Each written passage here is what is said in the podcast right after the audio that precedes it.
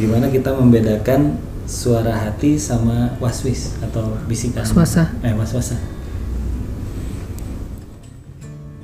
Ada eh, istilah istafti kolbak, tanya kepada hatimu.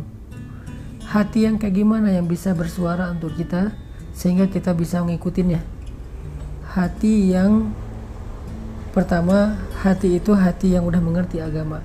Karena pemahaman agama dalam Islam tempatnya bukan di sini dong, tapi di sini. Kata ulama al-fiqhu fiqhul qulub. Pemahaman itu pemahaman hati. Nah, orang yang punya pemahamannya di hati, orang soleh, orang yang berilmu, dia bisa istafti kolbak, dia ikutin kata hatinya. Orang yang beriman. Tapi kalau orang yang hatinya fi qulubihim di hatinya ada penyakit, nggak bisa dia ikutin kata hatinya. Dari mana kita tahu hati kita berpenyakit?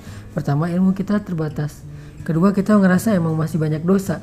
Ini nggak bisa ikutin kata hati, ikutin kata ulama.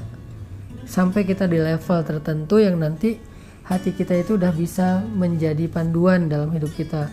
Ikutin dalam kondisi kayak gitu. Sahabat bisa istafti kolbak tanya hatimu.